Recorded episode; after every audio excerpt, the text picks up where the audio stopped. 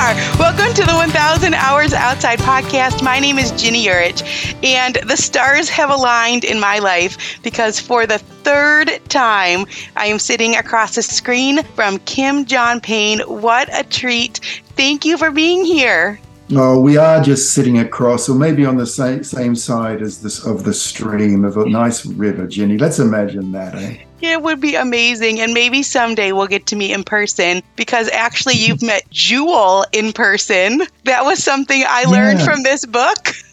oh, yeah. No, we're very dear friends. We've become such good friends over the years. She's a real family friend. My girls love Jewel as well when she visits. Wow. And yeah, she's a she's just a really deep thinking person. Yeah, wow. soulful person. That is incredible. I'm a huge fan because I was like a teenager in the 90s. And so Jewel was some of my favorite music. And when I saw this in the book, my mouth dropped. So it's such a neat thing to meet someone, to read their work, to have the unbelievable gift to talk to them about it, and then to continue on down the line and to read more and to read more. And so this has been such an awesome experience for me. I'm so grateful. We talked last year about your book, Simplicity Parenting, that has changed the lives of so many. And then we got to talk about your brand new book that came out this year, Emotionally Resilient Tweens and Teens. And I personally got so much out of that. Our conversation was so incredible, but the book is just filled. It's one you have to have on your shelf because there's so many reference points that you can go back to about standing in your own power and strengthening your family base camp. And then I got to talk with Luis Fernando Llosa which was a fantastic about beyond winning smart parenting in a toxic sports environment, which immediately became one of my favorite books. There is so much in here, and I love Luis. He's so energetic, and it was fantastic to get to talk with him. And here we are back again and today we're talking about this book, Being at Your Best When Your Kids Are at Their Worst Practical Compassion in Parenting. And I think heading into the new year, people are thinking about their relationships and how they relate with their kids. And so this is such an important topic and just another phenomenal book with so many practical things. And you write, I was trying to kind of figure it out. It's like you write in this way that is so relatable. Like I feel like you're talking directly to me. The words that you use, the storms, the struggles, the disorientation, all of these words, I think, oh, this is exactly how I feel. So you've been working with families for decades, and that shows. Yeah, you know, parenting and working and raising kids is just the most important, but kind of the hardest job. So, anyone daring to give advice to a parent, you know, we're in this totally together. And one, uh, I'm, I'm really pleased to hear that, Ginny, that the books that I write strike you in that way, because one of the most important things is to not de-alpha a parent. Like a parent needs to hmm. feel that they are in charge of their family's destiny, not some guy writing a book, right? Yeah. Some guy writing a book needs to come alongside you. That's good. Yeah. So, some woman writing a book needs to come alongside you. And that's good. That's a good feeling like I'm not alone. But the feeling of I have to follow this complicated advice, it all makes sense, but gosh, can I do that? That's never a good feeling. So that's really lovely to hear that the books yes. strike you in that way. That is how it comes out. And what a cool way to put it to de alpha I mean, it's one of those things that where you walk away and you think, oh, I can do this. And I have some tools in my pocket and I am inspired and I can see things differently. I have some more compassion on myself. And they're all that way. They're all just like speaking to your heart individually, like you really know. That's what it is. It's like you're actually in my home and you really know how this looks and how I'm struggling. And here's some practical answers for you. It's been such a gift to have read all of these books and I have a couple more still, which is great. I have the soul of discipline uh, still, and I've got Waldorf games. So I'm excited. I love that there's more to come. So, in this being at your best when your kids are at their worst, which is such a brilliant title, by the way, uh, because I think we can all be at our best when our kids are at their best. Uh, but when they're at their worst is a different story. You had some really cool visuals, and that's another thing that you do so well is you take a situation and you give a really solid visual with it that you can take with you anywhere. Like, for example, turning down the tap, which I've talked to so many people about that. You know, talk about that in simplicity parenting, but in this emotionally resilient teens and tweens, that was a big part, which is stop overloading our kids, basically. Turn down the tap. Then things will stop overflowing and being such a mess. So I think about that a lot, that visual. And you had really good ones in this book too that I have just been mulling over and thinking about. And one of them is about the knot, untangling the knot. So could you tell people about what that is and how we can use that visual in our parenting practices?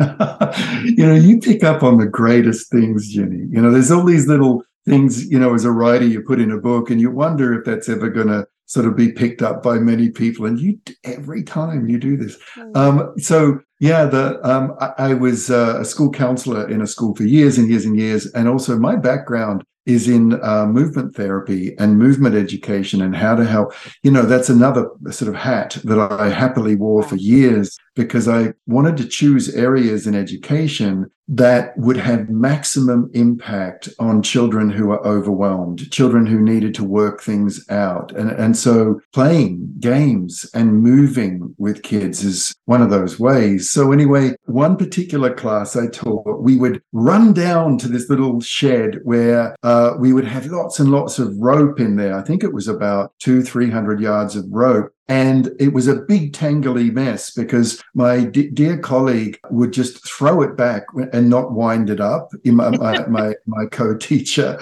And so, and he is a friend to this day, but oh my goodness. And so the children would go, yay. And Rowan would get his watch out and he would look at his watch and say, ready, go. And two children would run up to the little tower that was, oh, about four stories high. They'd run up the stairs and they would look down from above over where where we were playing. And that's the first little metaphor is looking down from above, right? Being able to have that, that view from above. And then the children would start untangling and they would try and break the record of how quickly they could do it. And they, they what they learned is that you, uh, well, two things. It's the same tendency when we're feeling rushed that always has us pulling on the rope. So we were challenging ourselves. We were trying to get something done quickly to break our record. But at the same time, we learned that you never, ever, ever pull on a tangle.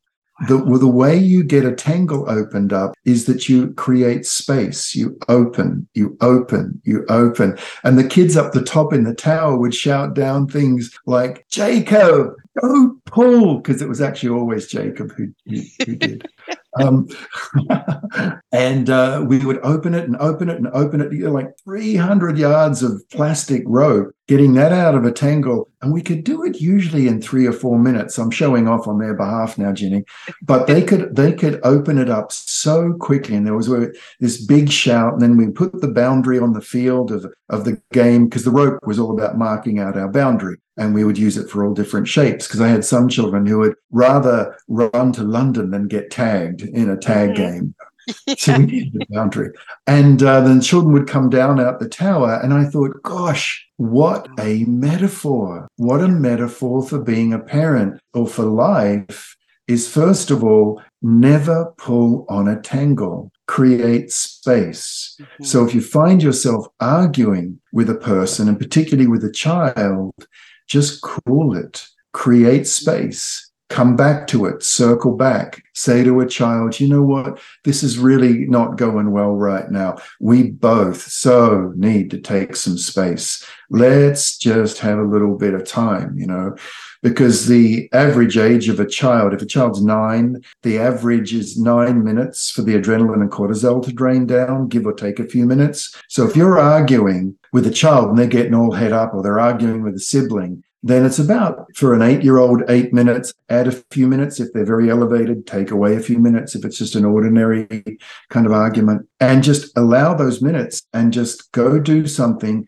I think of this as the magic of tidy up. Just go tidy up. Just walk around and do something that is boring and familiar. And I, I don't mean this randomly boring and familiar helps bring us out of our uh, amygdala, right? Mm. And it also helps the kids uh, see that we're doing something for them and their mirror neurons fire. And their mirror neurons uh, in their brain are in the emotional center as well as the action, the doing center. And so if they see us calming down through uh, folding laundry is a good one. You know, it's it's like family origami. You know, just folding, folding the wiping down the counter as as as kind of slow slowly as you can just wipe it down sweep the floor straighten the bookshelf because the kids are really familiar with that. They're really familiar with it. And when they see you doing it their mirror neurons fire and mirror neurons are, are, one of the quick releases or overrides of adrenaline and cortisol.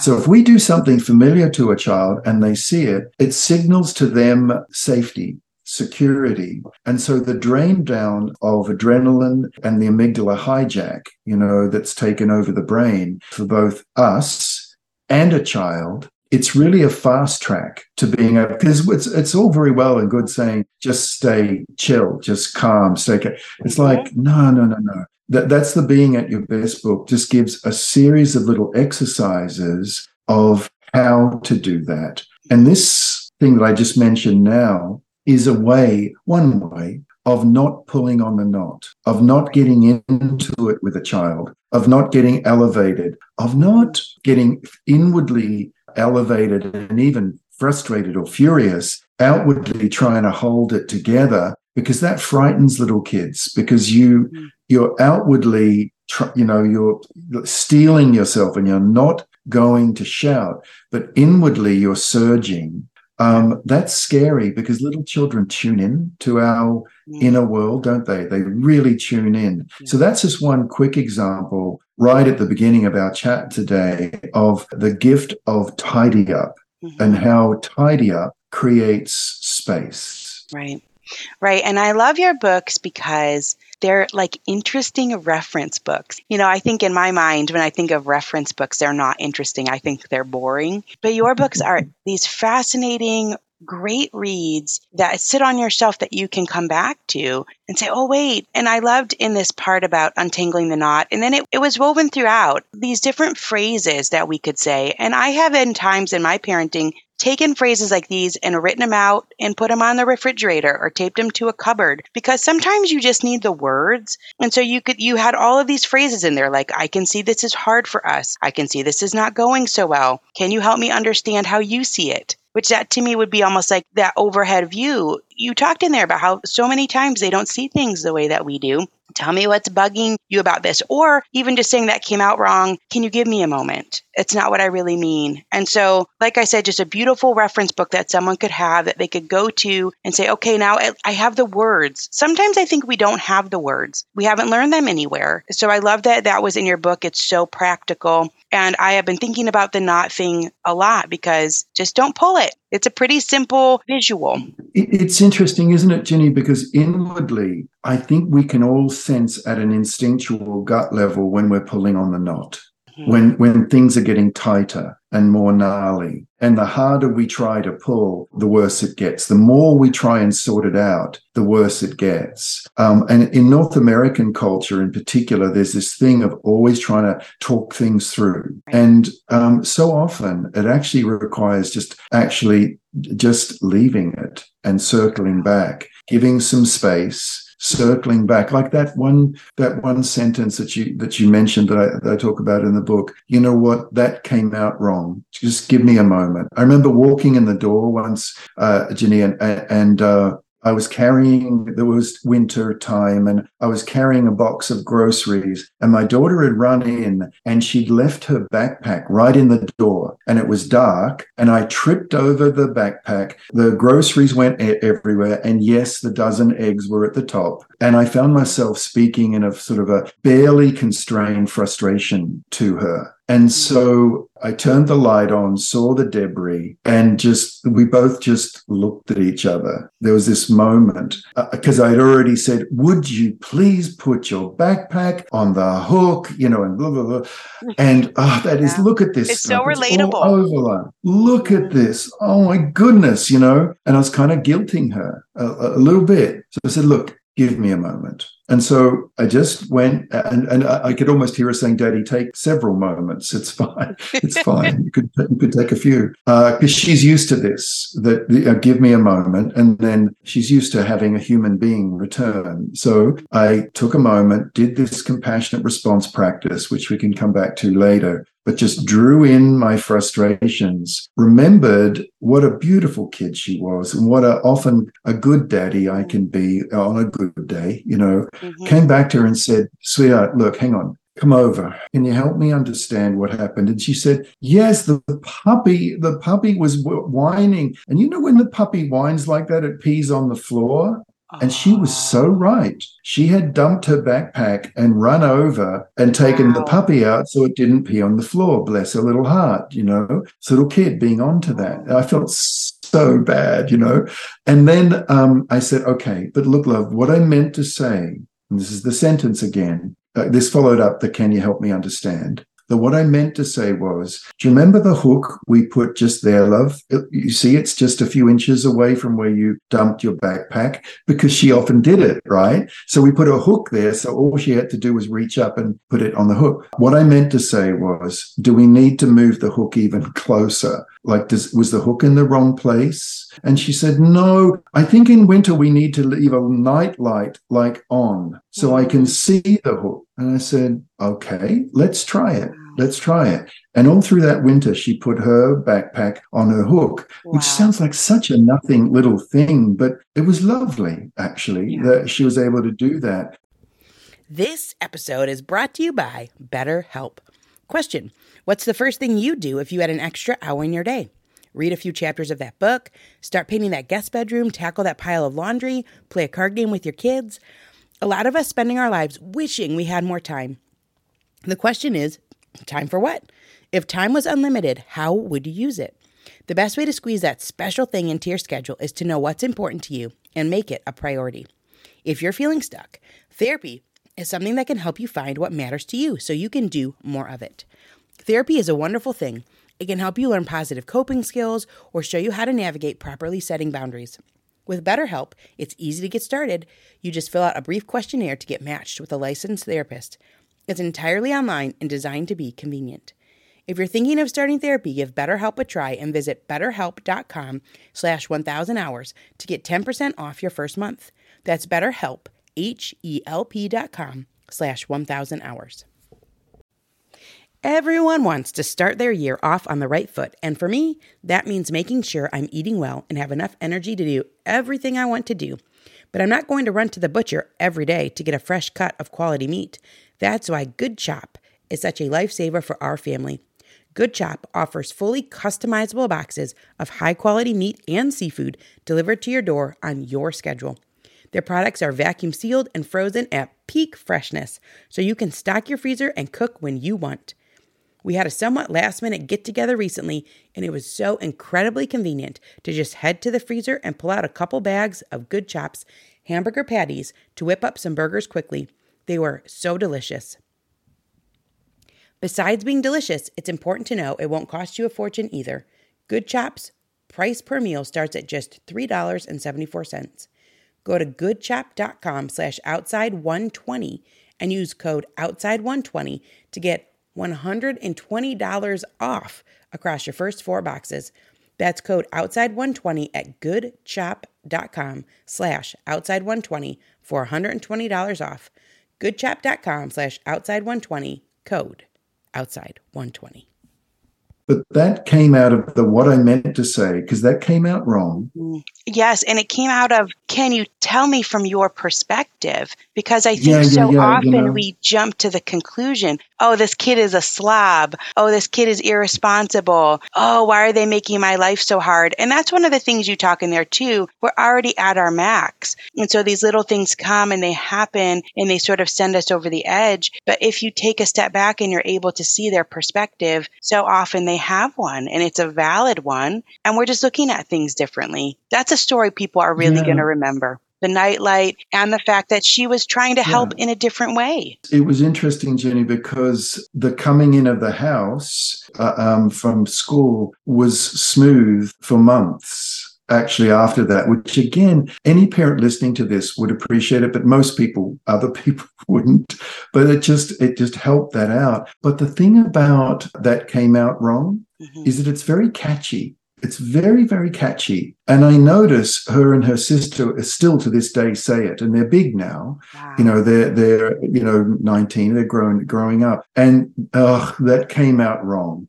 Okay, what I meant to say was, and it's very catchy that yeah. you can reframe. But the th- really interesting thing about reframing that I talk about in the book is it's you get to say what was wrong. Mm-hmm. because there was it was wrong leaving the backpack in the door. It wasn't okay to do that you know right. wrong or it just wasn't helpful there were consequences to it. Things happened. Mm, yeah and we had to clean up the eggs together. It was all gooey and mm-hmm. you know but this piece of you say what you're going to say. You don't have to just swallow it and just think, okay, I'm so sorry. I'm a terrible mother. I'm a terrible father. I just was frustrated. I just let out a shout or whatever. It's like, no, you let out the frustration a little bit or a lot. Yeah. You gather yourself, you give yourself space. If you just look at the sequence of events, you said something that was frustrating, shouldn't have said it. Mm-hmm. You did something, shouldn't have done it. You take some space, you come back and you ask a child, well, how do they see it?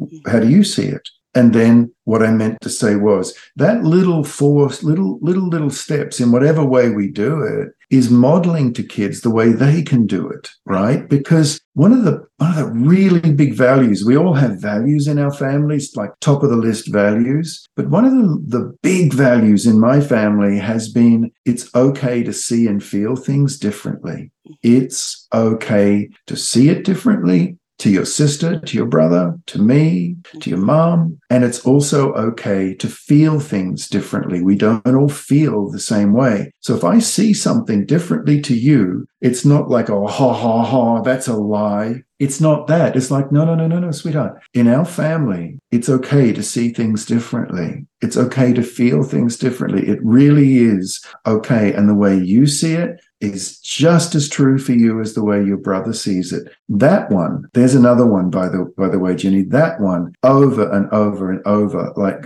hardly a week would pass uh, where that that one wouldn't be said. And now that my older daughter is a, my, my, daughter is a, a, kindergarten teacher, she in training. Oh. Um, she uh, she's just young, but she's found her direction and working wow. with little kids. Bless her. The, That's um, exhausting. Yeah, but she uses it all the time. She says, Come on, boys, come on over. Now, you tell me how you see it. Oh, no, no. You know, wait a moment, Miguel, because you, you see it differently. I know. But Jacob, how do you see it? Oh, Miguel, you see it differently, don't you? And she's just a kid, you know, a young woman, and yet it's very catchy, that way of working. Now, regardless of whether you use that as a kindergarten teacher or in your corporate life or with the other guys on your construction site, it's just like, hang on a minute. Yeah. That's yep. the thing about your books, all the way through every single one, is that it's not just parenting lessons, it's life lessons, that things that we can use in our everyday life. And I know you've said that you get letters back from people who maybe learned some of your principles as a child. Maybe you were in their school or your programs were in their school, and they'll send you a letter two decades later and say, I'm using this, I'm using that, I'm using this in the corporate world, I'm using this with my family, extended family. So that's a beautiful thing about your books that there is this lifelong benefit to so many of these things. And so they're really worthwhile reading. I think that you give a lot of hope. There was a lot in this book about making small changes. And even that, those little phrases, how are you looking at this? And that came out wrong. And you had a quote in here about someone who, when they do a campaign or they try to win this different businesses and they didn't win, that sometimes they only needed a small shift, 2% shift. And there's not an overhaul. We're not, it's not overwhelming. We're not looking at an overhaul. But then you do also say on the other hand, that even though it is a small shift, that if we don't make the shift, it can be very damaging. And I think it's important to know. There was a sentence in here where you're talking about putting a bandage on the emotional wounds. And someone had said, She told me that, while I might eventually get over it and move on. She did not. You know, so that the parent, I think, sometimes thinks, oh, this isn't that big of a deal and we're going to get over it. But to the child, it is a very big deal. Yep. That stuck out yeah, to me. making the repair. It's it's got um, a, a, very good friend of mine uh, who specializes. Uh, even I learn a lot from her. She's also very interested in developmental brain science. It's a long interest of mine. I learn a lot from Dee Dee Coulter is her name, mm-hmm. and she was saying that ideally a repair when you're frustrated and something bursts out of you, ideally a repair should be made in the first 30 minutes that if you can circle back and make the repair that that can you help me understand?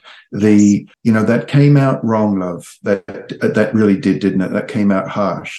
What i meant to say was yeah. and a lot of the book when Dee, Dee first told me that i thought ooh 30 minutes. Okay. That's quick. Because how do we get a hold of ourselves and be able to move back, come alongside our child and make the repair before they take it on board as another little part of nerve activation, of being nervous and anxious. Moving in, making that repair soon, I think is quite ambitious. And that's what a lot of the book was based on, actually.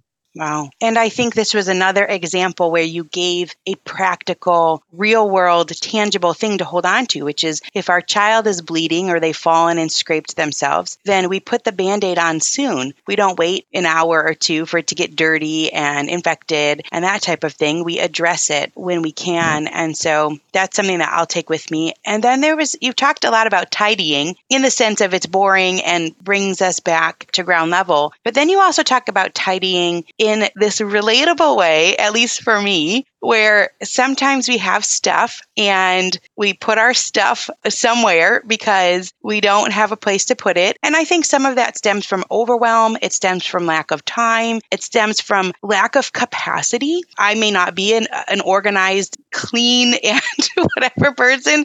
It's it's eluding me a little bit. Maybe I haven't taken the steps to simplify, but the point is is that stuff tends to accumulate. And I think we've had those situations where we put something on the counter and then someone else put something on the counter, and then everyone puts stuff on the counter, and then all of a sudden it's too much. And you talked about that with our emotions, which I thought was really relatable. So, can you tell parents about how to sort of keep that accumulation from happening emotionally so that we're in a better spot? Yeah, in the in the book, um, that's where I'm actually, interestingly, Ginny, that's where I mentioned Jewel and her. Uh, I was talking about that with her uh, one day. We, we do workshops occasionally together, and we are doing this workshop somewhere up in the mountains. I think it was in Colorado, someplace. Anyway, the, um, I was talking about stuff accumulates, and she said, You mean the biographical stuff, right? And I said, Yeah, absolutely. It's the biographical, it's the way it builds up and builds up, and we don't deal with it. And she said, Yeah if it's hysterical, it's historical.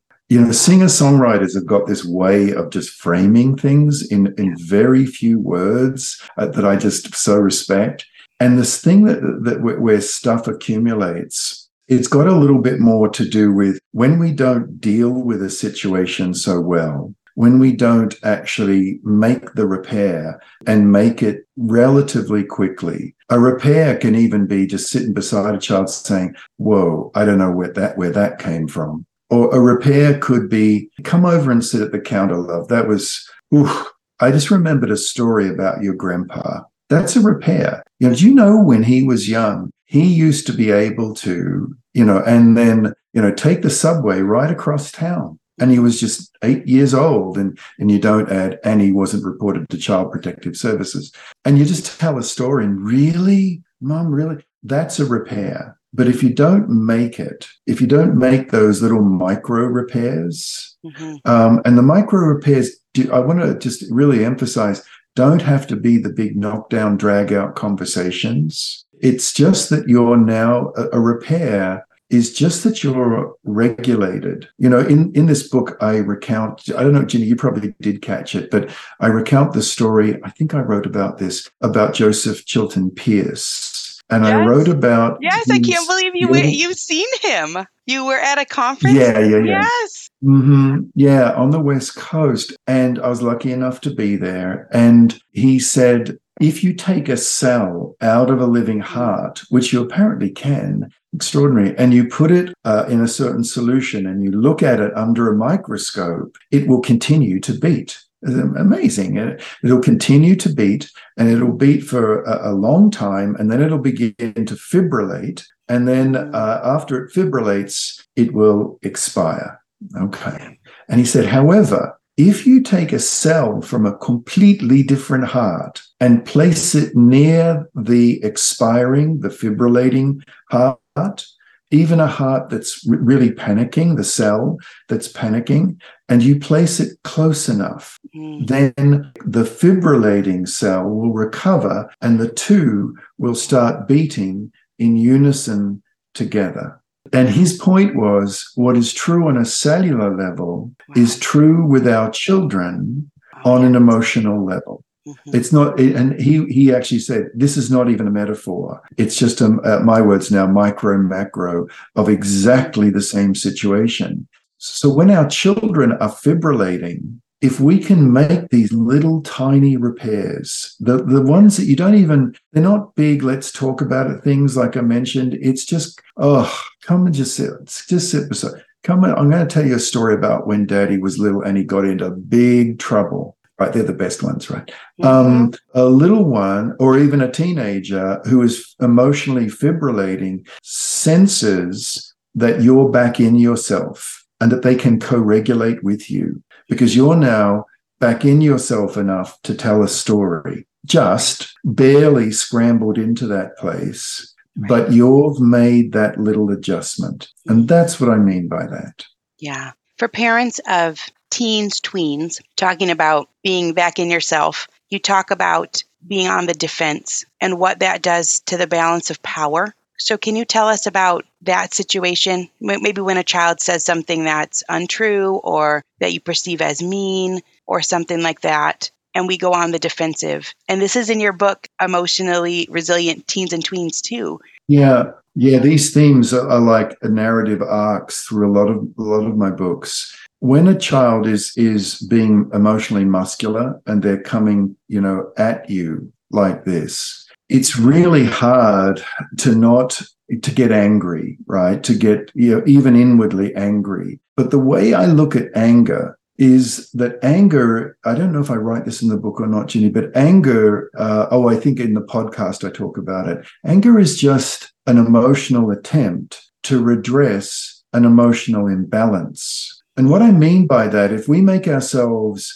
hard or we make ourselves big, it's because we're feeling small. If we shout, it's often because we're feeling unheard. And there's this piece in the book that I talk about is really taking some time to identify what is it that triggers you? One dad said, I get really triggered when I live in this kind of uh, sort of suburban urban type of area. And I do this run with my kids. I pick up this one, I drop them off there. I pick this one up, then I drop them up, then I go round again and I pick that one up, that one up. And I'm all the time going through traffic. We get home, I park the car and they just get out the car and run inside, slam the door. And I'm left sitting there feeling invisible. Mm. Wow. And he said, it makes my blood boil. I have been looking for simple ways to form healthy habits and get the nutrients my body needs when my immune system feels unsupported, and that's why I decided to give AG1 a try. Not only does AG1 deliver my daily dose of vitamins, minerals, pre and probiotics, and more, but it's a powerful, healthy habit that's also powerfully simple. It's just one scoop mixed in water once a day, every day, and it makes me feel nourished and ready to face the day. As a parent, longevity is on my mind more than ever before. I want to make sure I'm taking really good care of myself so I can continue to show up for the moments that matter with my kids. Every day, AG1 helps me build long term health with daily nutrients that support brain, gut, and immune health. All it takes is one scoop a day, and I'm setting myself up for the long run. AG1 is a supplement I trust to provide the support my body needs daily, and that's why I'm excited to welcome them as a new partner. If you want to take ownership of your health, it starts with AG1. Try AG1 and get a free one year supply of vitamin D3K2 and five free AG1 travel packs with your first purchase exclusively at drinkag1.com slash 1000. That's drinkag1.com slash 1000. Check it out. When the skies open up while others seek shelter, I embrace the rain. Heading to my favorite hike, the raindrops are like a soothing melody, and my Vessies ensure each step is dry and comfortable, turning a simple outing into a rather delightful experience. Whenever my kids and I are stepping into a great outdoors adventure, I love wearing Vessi's Stormburst boots to capture the beauty of springtime landscapes. Their robust style is perfect for our nature excursions, adding a little dash of elegance to our outdoor explorations. This spring, transform how you view wet weather with Vessi. Their Dymatex technology makes their shoes not just waterproof, but a stylish barrier against rain and puddles. Whether it's a sudden downpour or a planned seaside walk, Vessi shoes ensure your feet stay dry and comfortable. Embrace the essence of spring with Vessi. From chic city walks to adventurous treks, find the perfect pair for your lifestyle at vessi.com slash outside and enjoy an automatic 15% off your first order upon checkout. That's V-E-S-S-I dot com slash outside for 15% off your first order. And it was a story that I think every parent can relate to. So in my conversation with him, because I still speak with parents in my little, you know, parent coaching practice day in, day out. And so in my conversation with him, I said, well, how could that change? And he said, and he almost said as a throwaway thing, well, a simple thank you would be enough. And I said, whoa, whoa hang on. It's, and he went on, you know, mm-hmm. and they're so ungrateful. And I said, no, no. So, so, a simple thank you would be enough. Hang on, would it? And he said, mm-hmm. yes. And I said, well, let's do that. Let's do that. Let's do a simple thank you. So he talked to his kids about his frustration because he said he felt invisible, right? And all this stuff he was doing to pull this off. And he talked to them. We worked out that he would talk to them when they're in good shape because a lot of parenting is just laying in wait for the right moment to have the conversation, right? So he had the conversation with his two boys in the, at the right time with his two kids. And then they did it. Thanks, Dad. And off they were. And he said it wasn't, a, a, it didn't take long. It was only the second week. They said, Thanks, Dad. Can we take anything in? Because that was the other thing. He would be carrying their, they were uh, hockey players. Mm. He'd be carrying all their equipment in. They just got out and ran in the house. And they, they joined the dots of that. You know, Ginny, there's this, there's this statement I make in the book of this uh, way of greeting. I, I don't. You, you, probably picked this up, but in in southern Af- when I was in southern Africa, I would often hear this way that people would greet each other in the marketplaces and so on, uh, and they would say "Subanu, Subanu." They would call it out really joyfully, and it means "I see you, I see you." And then the refrain, what a person oh. says back, like Ginny, if you were to say "Subanu" to me, I would say to you, Nhona, which means, so now I am here. Nhona, now I am here. Wow. I'm only here if you see me. and, mm-hmm. and, this is so true with our parenting, isn't it? That what triggers us is when we don't feel seen. So, anyone listening to this, to your lovely podcast and to this one, if you've got a moment to think, where is it I'm being made to feel invisible, not seen? Because right there really it's right there is usually the the trigger point that's where it all wow. begins because this daddy said he would get out the car and quote unquote he he would walk in the house like clint eastwood he would, he'd be just looking to pick a fight because he was yeah. frustrated and he got persnickety so, this invisibility and circling around that a little bit and saying, really, really practically, like this dad did about the car journey, where are the points that I feel invisible? Another mum said she felt invisible because she did her teenagers, her nine, she had nine year old twin girls, and she did all their washing and ironing and folding and they would they would just dump it on the floor. They wouldn't even put it in their drawers very well, and it made her blood boil. But she tried to keep it together, but it would, you know, to mix my metaphors, it would poison the well uh, of her relationship with them. And so she figured out a way to have them participate in that. And uh, it was a longer story, but they participated in the doing of the laundry in a age appropriate way and doing what they could. Mm-hmm. And it was, and they never again dumped their stuff on the floor because they had a part in doing it. But she felt a small i said to her in our conversation i think you need to take a victory lap. That was brilliant, mm. brilliant. oh and i love that part of the book too just celebrating celebrating the good. And you had something because it reminded me of my grandma. You know my grandma used to say let not thine own lips praise thee. You know so there is a cultural thing though about not you and then yours was self praise is no praise at all that was my mother. But that we do have yes we do have these moments of subtle greatness is the way that you put it. And to celebrate them and to go to sleep smiling think of the goodness. And so i, I love that too the victory lap idea. You know this book being at your best when your kids are at their worst you talk about harmony addiction and how that can be a troublesome. You talk about disoriented kids quite a bit. You talk about the changes in parenting styles all the way through for generations. You talk about ways to simplify the home and you talk even about scheduling in nature. You cover screens in here. You cover action reaction. So I'm saying all this because you talk about our nonverbal communication this sort of survival mode. And I'm saying all this because I think it's a book that people want to have on their shelves. Being at your best when your kids are at their worst, that you'll get so much. Um, and then the whole compassionate parenting response, uh, which we didn't even get to, but that's all in there, just laid out and just easy to understand and easy to relate to. And it is a compassionate book talking about compassionate parenting. So I'm wondering if we could end with one story that really stuck out to me. I would be curious to know well, my question is kind of twofold. You talk about the changes in parenting and you have, you know, 2000 to the present, 2005 to the present, raised on praise, explaining a kid into submission. I'm sort of curious where we're at now in terms of parenting. If it, it's sort of parenting in this information overwhelm age, I wonder if there's any trends that are coming out. But sort of beyond that, the story in there about a boy who he could his mom couldn't buy him the bicycle that he wanted and you call it Project Bike Restoration about a boy named Sam and his brother. And the story sort of centers around our lack. And I think so often we look at our lack and it's such a negative thing. Our lack financially, maybe our lack, just our all sorts of things that we lack as humans, as parents.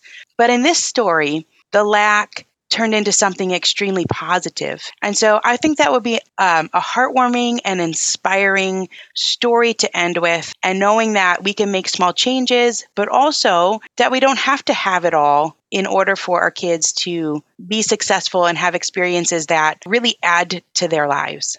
That's such a dear little story, isn't it? It's, again, it's so little, you know. But this mum had um, cleaned things out. She'd read the Simplicity Parenting book. She had decluttered. She was determined to not clutter uh, again.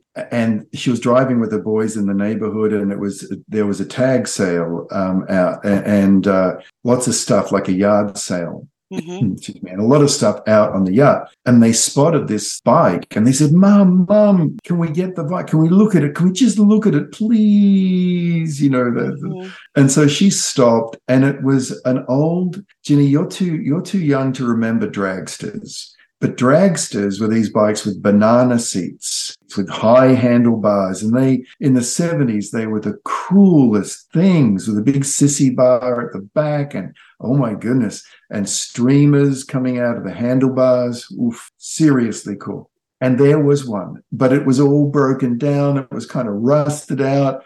And they said, Can we get it, mom? That is the coolest bike. And so she and the guy said, Well, look, $5 and I'll and I'll give you another one as well. It's in boxes." And she went, "Oh, thanks." so anyway, um, she she she paid five dollars, and, uh, because they'd been nagging her for months, uh, wanting a mountain bike, mm-hmm. and she just couldn't afford it. She was a single mum, you know, like a single mum, double mum. Such a silly term, single right. mum double mum, right? Mm-hmm. Double, double everything, double love too.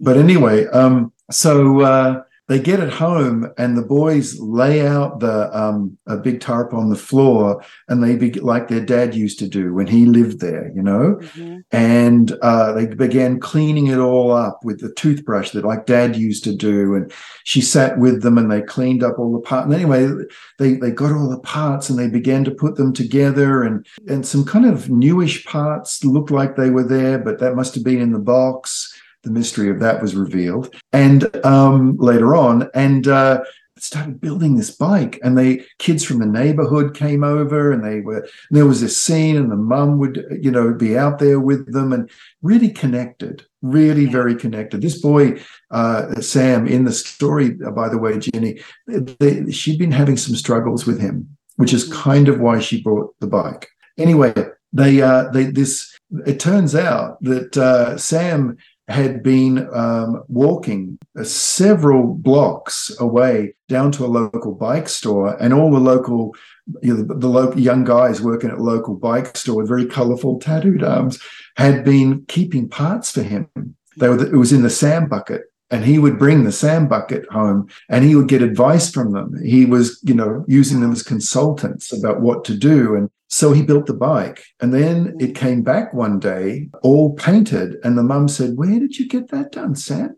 And so, oh, some friends in town did it. It was over at the at the Harley Davidson repair shop with all these big bearded dudes. And wow. the deal was, I don't know if I mentioned this in the story, Ginny, but the deal was if they painted it for him with stripes up the side and mm-hmm. like a real kind of custom paint job, that uh, and they repaired the seat for him, that they would get the first ride around the parking lot. And so people are so cool. Said, I mean, isn't oh, that a, not that just a view into how incredible human beings can be? Exactly. I love that because I didn't write it because there's you know in a book there's a limited amount of space, but mm-hmm. but Sam and his brother, little kids who'd been hanging out with these Harley mm-hmm. dudes, you know, took them yeah. around, invited the mother, and and introduced wow. them, you know, and they said, "Mummy, they use some bad words sometimes, but they're really nice, you know." And anyway, the mum, this is the finish of the story, but the mum said this had created such a little community. The other other kids would bring their bikes over to our garage and would and they would fix them. But she said we uh, had to. That was so sweet because the, the, little boys would bring the bike up to their room at night, and yes. they would. She said she had to wash it. They had to wash them every day. Wash, she had to wash the tires off because they had to wheel it through the house because they wanted it beside them wow. when they slept. And they built that thing. Now, this is years ago. Fast forward now, I've got to imagine that was a little tiny little bit of a building block to those kids yes managing their lives as young adults because they'd be young adults now yes and I, that's got to have helped them right yes i mean you talk about all of the things grit process family connection creative thinking impulse control self-motivation respect value appreciation purpose and i even think learning that there are these sort of microcosms of communities out there that you can join in to find your people to find your community yeah. that they would have seen that firsthand. So many things. And you don't judge people. These are the Harley dudes, or mm. what you know, like they're just good people. That, yeah. but you know, you probably recall, Ginny, but one of the figures I quote is that uh, by the time a nine-year-old now is out of college or in the workforce, mm-hmm. um, over sixty-five percent of employment will be self-employed. Mm-hmm. Right. Right. And I've got to guess that these two little boys building this thing would have developed the grit, the determination. Because when you're self employed, no one gets you out of bed. You've got to be really self motivated and you've got to reach out to other communities for help when you right. don't know to make something work. Like the wow. technology you and I are, are, talking on now. I bet you we had help setting this up. Right. I know I did. Um, you know, you reach out, and that's what self employment's about. Because sometimes people say to me, oh, all this simplifying and all this stuff, that's so nice, but that's all in the past. And I think, oh, no, no, no, no, no, no, no. That's the future. At giving our kids space to problem solve, being at our best, moving in alongside them and helping them work like this, having our kids see that we can get a hold of our emotions and be self regulated. Because in business, oh my goodness, there are so many times uh, in a day where you could get annoyed with someone and blow it, right? Really, yes. and you can't. You can't yes. do that. So if, the, if we keep showing our children, mm. we can be emotionally self-regulated, mm-hmm. that we can get get it wrong emotionally, and yeah. then make the repair. Isn't that What wow. is a skill that isn't that a skill that will be more and more and more valuable, yes. not less, more. Yes. And that phrase of blow it is so interesting because it goes back to that sentence that sometimes we get over things, but other people don't. And in a family situation, a lot of times there's no option but to sort of move forward together where you're at, but not in the business world. Someone could say, Well, I'm out. There are these consequences. And so to learn now this compassionate response practice and all of these different things that will help so much in our day to day life, both now and in the future. Thank you Thank you. Another wonderful book. If people are interested, and this one came out in, well, it came out in 2019. But fortuitous timing yeah. for everyone who yeah. was stuck at home and, and dealing with a lot of extra stressors, being at our worst. It's true, Ginny. Yeah, unfortunately, the sales of that book just completely went off the charts when mm-hmm. COVID hit. Yes, yes, and because I, people I, I just wish it. that hadn't been the case, but I'm glad the book sure. was was yeah. helpful to people. Yes. Yeah. And people can find you at Simplicity Parenting, which you are a weaver of words. It was interesting to hear you say that about Jewel because I find that you are such a weaver of words and you're an athlete. So it's an interesting combination there. But Simplicity Parenting, because it's a beautiful world, small, doable steps to a simpler, more connected home life. You talk about creating the home life that you dreamed of less worry, happier kids, better relationships, more confidence. I mean, these are the words, these are the things that people are looking for. So they can find that at simplicityparenting.com. You really have a lot. You have trainings and podcasts and private consultation. And so there's so much there, and you have your whole child sports as well. You have a lot. And the Simplicity Parenting Institute, and to the Center for so- Social Sustainability. So, yeah, people can that come center, and find the you. social sustainability is like the big umbrella, Ginny, and then mm-hmm. underneath that we have all these, you know, basically all these little divisions or streams that flow. And yes. we have, I think at last count, we have around 1,200 simplicity parenting coaches and group leaders and care professionals that we've wow. trained around the world. When I think of that, it's just a thrilling thought that, and it's yeah. so quiet. It's such a little grassroots movement mm-hmm. that there are parents doing this simple little training, because it'd yeah. be ironic if it was complicated, right? Um, and they're doing this simple little training and getting groups of other parents together and saying, we can simplify, we can give yeah. children a childhood, we can declare peace in this undeclared war on childhood, and you're not alone. And that's why we keep on training people to be these grassroots uh, leaders within their community. It's, it's really thrilling to see yeah. how this has grown. Well, thank you so much, Kim what a treat. I can I really can't it's like you gotta pinch me.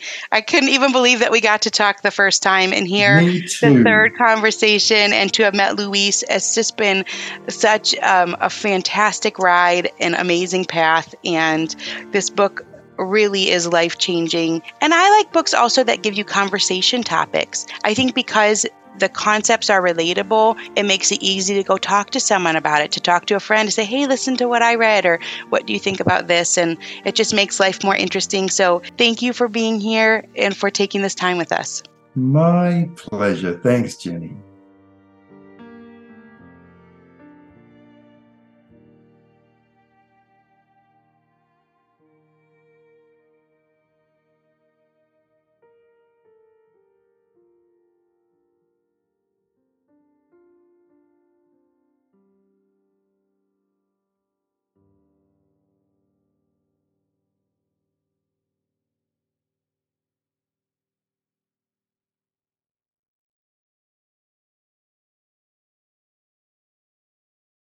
Lynn, this time of year, parenting can be such a flusterclux. You've come to the right place. I'm Lynn Lyons, and I've been treating anxious families for over 30 years. I'm Lynn's sister in law and co host Robin Hudson. Join us for Flusterclux, a podcast for parents who worry. Wait, that's everybody. Yeah, these last few years have felt like one long anxiety attack for so many. Why do you think parents are always surprised that a podcast about anxiety relates to them, even if no one in their house has an anxiety disorder? Well, worry is human. Everyone does it, and anxiety shows up when we face uncertainty. All the parenting tips you've taught me have been essential. I love to break it down into skills we need to manage worry in our families. We've covered so many topics stress, depression, burnout, meltdowns, perfectionism. Don't forget scary mothers in law. Right. But of course, that's not my mother in law Because that's my mother. and a listener. As a psychotherapist, I like to teach parents and kids how to respond to everyday moments in healthy ways. Managing anxiety really can be taught. It really can. And I'll even tell you what to say. We talk about serious stuff, but without being too serious. Anxiety wants everything serious. Anxiety doesn't stand a chance when we're laughing, even about the tough stuff.